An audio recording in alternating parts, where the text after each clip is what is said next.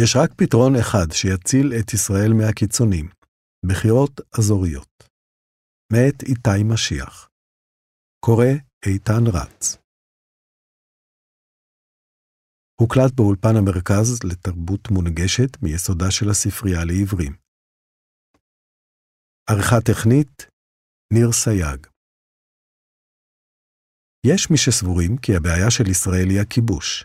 אחרים מזהים את מקור הבעיות בדת ובהדתה. רבים משוכנעים שהכל מתחיל ונגמר בבנימין נתניהו.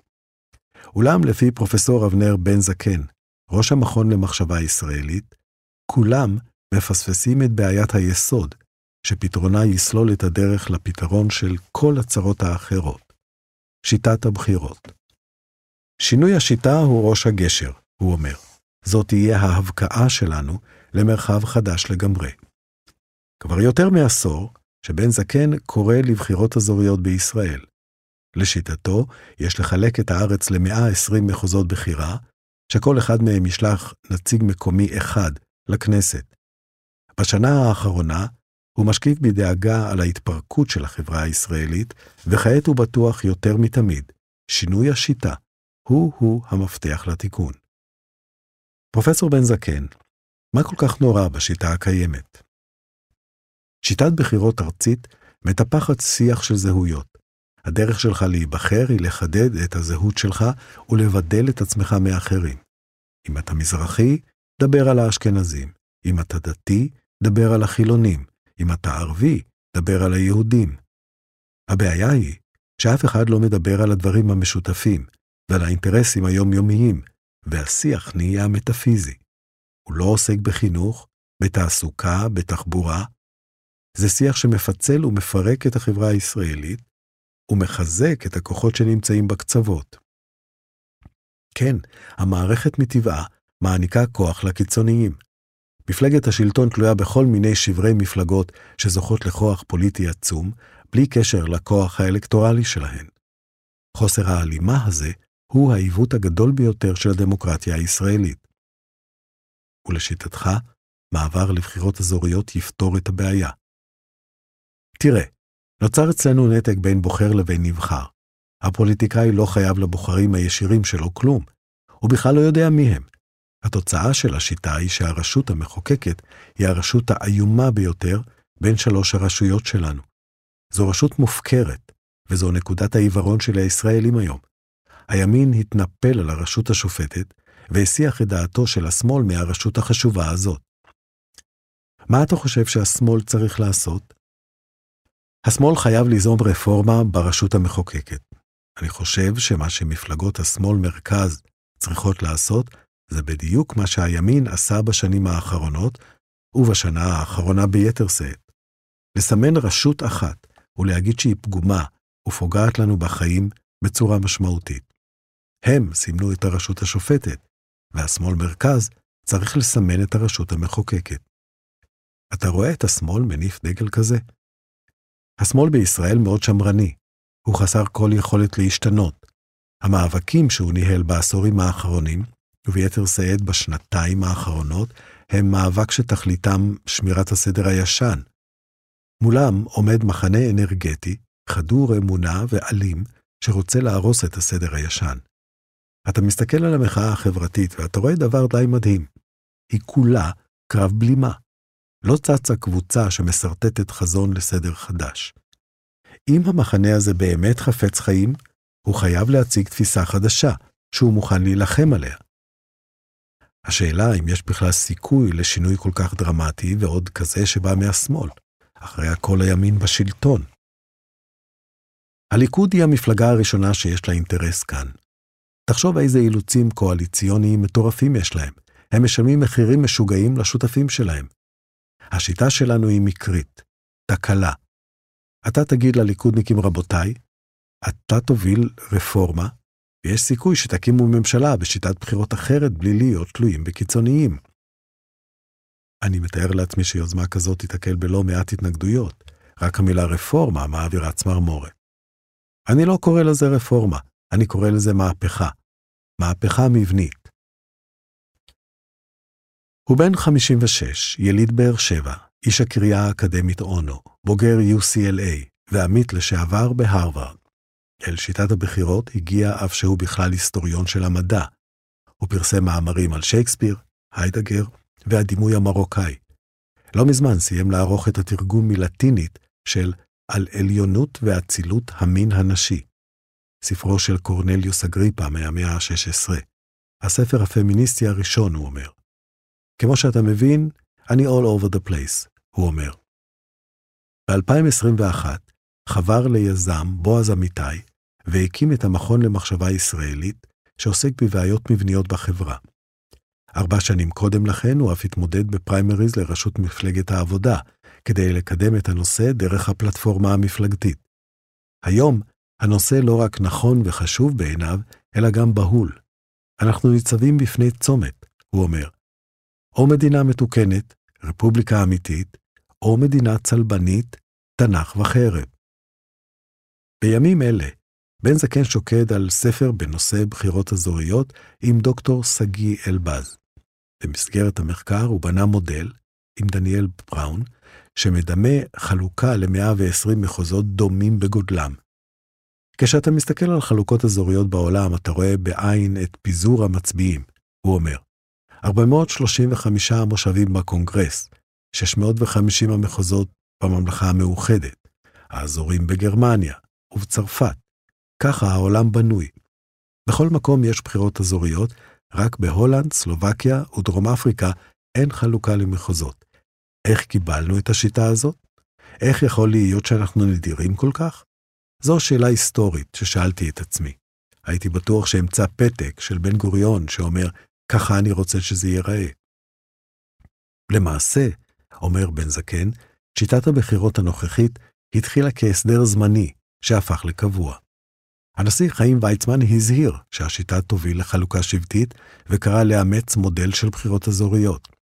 גם לבן גוריון היה ברור שזו טעות מרה, אומר בן זקן, אלא שהשיטה התקבעה. גם בחלוף השנים דבק בן גוריון בעמדתו כי יש לשנות את שיטת הבחירות. בדיון על חוק יסוד הכנסת ב-1958 הטיל את כל כובד משקלו לטובת אימוץ השיטה הבריטית של 120 מחוזות והבטיח משטר בחירות אזוריות יביא לחיסול המריבות, המאוסות והפילוגים היונקים מעברנו הגלותי ויחיש ליכוד מקסימלי של כל חוגי העם. יש בכלל סוגיות אזוריות בישראל? בוודאי. את הצפון פינו, אין פה אינטרס? הכי קיומי שיש, הם לא בבית שלהם. זה פלא גדול בעיניי שכל קו העימות שפונה לא מתאחד כישות פוליטית אחת. הבעיות הפוליטיות של תושבי הצפון הן בעיות פיזיות, לא מטאפיזיות. הן קשורות במקום ובחומר, בתחבורה, בחינוך, בתעסוקה ובמיסים. הן לא קשורות בשמיים ובאלוהים. משום מה החלטנו לבסס את השיטה והשיח הפוליטי שלנו על שאלות שלא קשורות בפוליטיקה בכלל. הזהות היהודית, האם המשיח יבוא או לא, כל מיני מושגים מרטילאיים שאין להם שום ממשות בחיים עצמם. איזו ממשות יש לשאלה אם יש לי זהות יהודית מובהקת? אני אחיה טוב יותר? בטוח יותר? אסגשג יותר? מה זה אומר? בוא נדבר קצת על השיטה שאתה מציע. בכל מחוז, מי שזוכה במרב הקולות הוא הנציג. The winner takes it all. אני חושב על מחוז מספר 119 בחלוקה שלכם. מחוז הר הנגב. כרבע מהבוחרים הם בדואים. הרבע הזה לעולם לא יהיה לו ייצוג פוליטי. למה אתה אומר את זה? אני רואה את זה אחרת לגמרי. בוא נבדוק מה קורה היום בקלפיות במחוז הזה. הערבים בוחרים מפלגות ערביות שמגדירות את עצמן כמפלגות פלסטיניות או איסלאמיסטיות, קטגוריה שמנוגדת באופן חריף לשכנים שלהם. השכנים שלהם מצביעים ליברמן ובן גביר, קטגוריה שגם היא מנוגדת באופן חריף לשכנים הבדואים. השיטה הנוכחית לוקחת מחוז כזה, ובמקום שיתופי פעולה וזהויות משותפות, היא מרימה חומות של שנאה. עכשיו תאר לך שצריך לצאת מפה נציג אחד. יש פה את שדה בוקר, מצפה רמון, ושבט אל-עזזמה. שמיים וארץ. אתה תגיד, כל הבדואים יתגבשו סביב הנציג הבדואי, כל היהודים סביב הנציג היהודי, ואז קיבלנו את השסעים האלה במחוז עצמו, התשובה שלי נורא פשוטה, פיזיקלית. כל שדה פוליטי הוא שדה מגנטי. תמיד יהיו שני כתבים. אני מבטיח לך שיקרה הדבר הבא.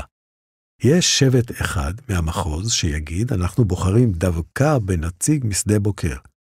ובמצפה רמון יהיה מישהו שיגיד, יש לי יריבות אישית עם המועמד הזה, אני הולך לתמוך בנציג הבדואי. זאת תהיה הפעם הראשונה בתולדות הפוליטיקה הישראלית, שאנשים יצביעו לאנשים ששונים מהם לגמרי, יהודים לערבים, אשכנזים למזרחים, חילונים לדתיים.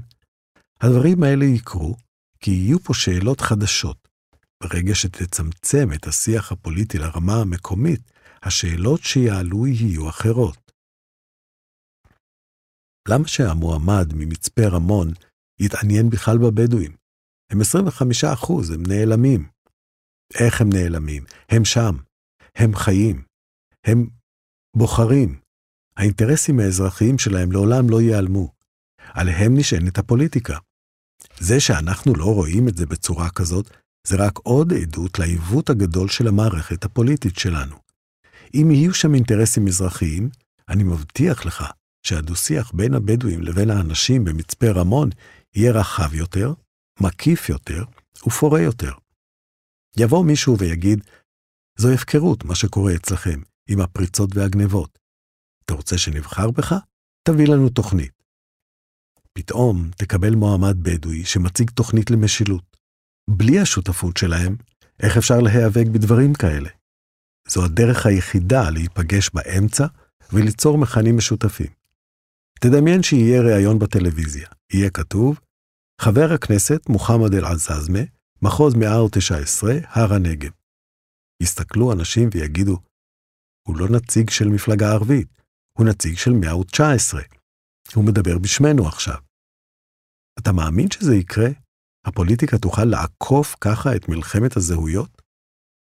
אני חושב שזו הדרך היחידה לעשות את זה. אם אתה רוצה לנצח את שיח הזהויות, אתה חייב לייצר שיח אלטרנטיבי, סטרוקטורלי ולא זהותני. צעד אחורה.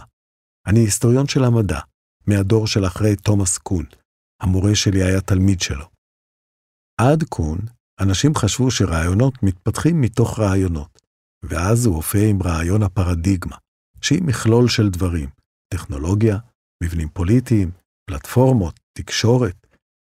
מתוך המגמה הזאת התחילה לצוץ מגמה נוספת של היסטוריונים שאומרים, בואו נסתכל על המבנים. הסיפור הישן אמר יש רעיון או ערך, הוא מוליד פרקטיקה, והיא מולידה מוסדות. הם אמרו לא, מבנה מוליד פרקטיקה, ופרקטיקה תוליד ערכים. תן לי דוגמה. אני נותן הרצאה לתלמידים באולם על במה, ומדבר מלמעלה למטה. אני מקור הסמכות. נוצרים בינינו מיד יחסי כוחות. אני יודע, אתם לא. אני מעביר, אתם קולטים. מתוך המבנה הזה נולדו פרקטיקות ומהן ערכים, כמו סמכות. בוא נשנה את המבנה של הכיתה, ונשב במעגל. ייוולדו מזה ערכים אחרים, שותפות, שקיפות, שוויון. אותו הדבר פה, אתה תבנה מבנה מסוים, והפרקטיקות שיצאו מהמבנה הזה, יכריעו אילו ערכים ייוולדו. בדואי יצטרך את הקולות של מצפה רמון כדי להיבחר. הוא יגיע למצפה רמון ויגיד, אני ישראלי, הילדים שלי בצבא, זו המדינה שלנו, אנחנו לא אויבים, ואנחנו נדאג ביחד כאזרחים שותפים לאותו אזור לאינטרסים המובהקים שלנו, לתחבורה, לתיירות, לבריאות.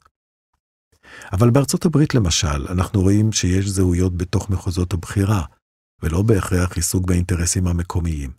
הדמויות הקיצוניות שעולות בארצות הברית ממנפות את השסעים האלה. בפריזמה היסטורית, זו רק מכה בכנף של הדמוקרטיות. זה זעזוע שאנחנו עוברים עכשיו, והוא קשור בשתי התופעות הגדולות של השינוי בפלטפורמות של התקשורת ובגלובליזציה. השינויים האלה יאלצו את המדינות להתאים את עצמן בצורה טובה יותר לרוח החדשה, וההתאמה הזאת תיצור מבנים עוד יותר לוקליים, עוד יותר דמוקרטיים. מה עשתה הגלובליזציה לעולם? האינטרס שלה מאוד פשוט. תנועה נוחה של הון, אינפורמציה, אנשים וסחורות. הבעיה היא שהמבנים הפוליטיים, שעליהם מונחת המערכת הגלובלית, הם מבנים ארכאיים, שנקראים מדינות לאום. איך מתגברים על זה? מתחברים בכל מדינה לעיר אחת, והופכים אותה לעיר גלובלית, שממנה שואבים ואליה דוחפים את ההון, את ההגירה ואת הסחורות.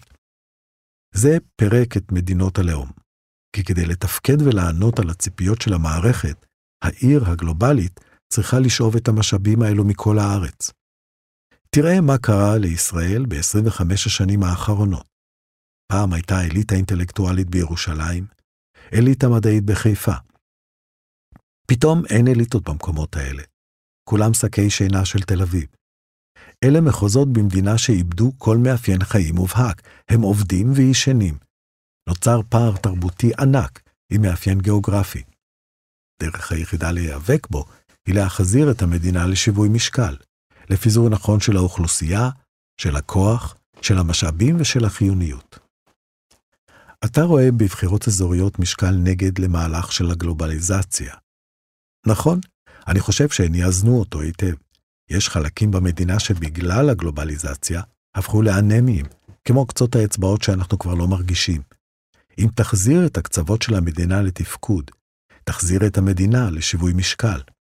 אליטות מקומיות ייוולדו, האמון במדינה, במוסדות שלה ובזהות המשותפת יגברו, ונוכל להיחלץ מהמשבר הזה. לתפיסתך, דרך הזהויות המקומיות נגיע לזהות משותפת יותר בקלות? כן, וזו הנקודה החשובה. המטרה הגדולה היא לכונן פה מדינה ישראלית שיש בה לאומיות אזרחית, שכולם בה מרגישים ישראלים, גם הערבים הישראלים. אנשים יגידו, אני קודם כל ישראלי, ישראלי יהודי, ישראלי ערבי, ישראלי דתי. הסיבה היחידה שאתה ואני בקשר היא פורמלית, תעודת הזהות. אנחנו שותפים באותה מדינה, ומן הראוי שנעלה את זה לרמה הגבוהה ביותר של הזהות שלנו, כדי שנוכל לתפקד היטב. בן זקן אינו מתרגש מהסכנות, המוכרות בעיקר מהמערכת האמריקאית. העיוות האפשרי של רצון הבוחר, כמו במקרים של בוש וטראמפ, שנבחרו למרות שרוב האמריקאים הצביעו נגדם, או סכנת המניפולציה של תוצאות הבחירות על ידי שינוי גבולות המחוזות, gerrymandering, למעשה אפילו בין התומכים במעבר לבחירות אזוריות, בהווה ובעבר, מעטים תומכים בשיטה שבה כל מחוז שולח רק נציג אחד. דוקטור אסף שפירא מהמכון הישראלי לדמוקרטיה למשל, תומך מאוד באזוריות, אבל אומר ששיטה חד נציגית גרועה אפילו יותר מהמצב הנוכחי. בעיה נוספת שצצה כאשר הבחירה היא אזורית, היא ההשפעה שצוברים אזורים מתנדנדים, כמו הסווינג סטייטס בארצות הברית. יכול להיות שבמערב פתח תקווה יופיע פתאום אזור בחירה, שנוצר לשיטתך באמצעות מחשב או איזושהי ועדה מדעית, והאינטרסים שלו יקבלו קדימות משום שהוא אזור מתנדנד. כך נחזור להטייה שממנה אתה מנסה להימנע. יכול להיות, אבל אני מניח שזה לא יקרה. אם תשנה את השיטה, אני חושב שגם הלך הרוח ישתנה ונקבל תוצאות אחרות. אבל בוא נלך למקרה הגרוע ביותר, שיהיו לנו סווינג סטייטס. זה לא עדיף על פני בן גביר שמחזיק בממשלה שלמה? זו לא מערכת נטולת פגמים, אבל הפגמים שלה קטנים לאין שיעור מאלו של השיטה הנוכחית. בסוף מה שאנחנו נקבל הוא הלימה בין כוח פוליטי לכוח אלקטורלי, והרוב יצליח לשלוט כרוב בצורת הכרעה ולא בצורה של הסדרים. יכול להיות שיהיו פה ושם תופעות כאלה, אבל הן לא ישנו את התמונה הכללית. מה לגבי הקצנה? בתוך האזורים האלקטורט מצומצם ויכול לעודד פופוליזם, לעשות את החיים קלים יותר לקצוניים. חוץ מזה, כשמדובר במספרים כל כך קטנים, יכול לבוא איזה בן גביר ולהעביר את הכתובת של 300 בוחרים לשכונה בצפון ירושלים. הלו, יש לך בן גביר בכל מקום, תתעורר. כל ישראל הפכה לכהניסטית כמעט. איזו עוד סכנה של הקצנה יכולה להיות לנו? אם תשנה את השיטה, יש סיכוי שיקרה ההפך. נחזור למחוז 119. בסוף אתה כמעט לא תמצא מחוזות הומוגניים, ובמחוזות הטרוגניים, שיש בהם גם יהודים וגם ערבים לצורך הדיון, מי שירצה להיבחר, יהיה חייב לחצות את הקווים. לדבר על הדברים המשותפים, לא המפרידים. זו הדרך היחידה להיבחר במקום כזה. אני רואה בשיטה הזאת דווקא שיטה ממתנת. קיצוניים לא יכולים לשרוד בה. אולי יהיה פה ושם סטיות, אבל לא חגיגה כמו שאנחנו רואים עכשיו בכנסת, של קיצוניים ומשוגעים. רוב הנבחרים יהיו אנשים סבירים, נורמטיביים, אנשים שמצליחים להבין את העולמות ולהיות בין העולמות. זו הדרך היחידה להציג ולמתן את השיח. אתה לא מפחד מתקופת המעבר? אתה מתאר קפיצה לעולם פוליטי חדש, עם מפלגות חדשות, חשיבה פוליטית חדשה, מפת אינטרסים חדשה, והכל במהלך אחד. זה לא מסוכן? הכי מסוכן להישאר במצב הזה. מה לעשות? צריך אומץ לב. דור שלם צריך להיות אמיץ מספיק. אני חושב שמה שנהדר בעיקר בשמאל מרכז, זו התודעה ההיסטורית. בימין יש תודעה היסטורית. הם חושבים שהם דור חדש שהולך ליצור פה סדר חדש. בשמאל מרכז, כל מה שיש זה האמירה. אנחנו צאצאים של דור המייסדים ונשמור על מה שהם עשו. אני לא חושב שיש שם על מה לשמור יותר. הגיע הזמן להבין שדור המייסדים עשה עבודה התחלתית. המדינה שהוא הרכיב, שעשתה פלאים, היא מדינה שמבוססת על הסדרים זמניים, והם כבר לא עובדים. הם קורסים לנגד עינינו. על הכתפיים שלנו מוטלת המשימה הענקית הזאת של המעבר לשלב הבא של מדינת ישראל. אומץ לב הוא המצרך החשוב ביותר עכשיו.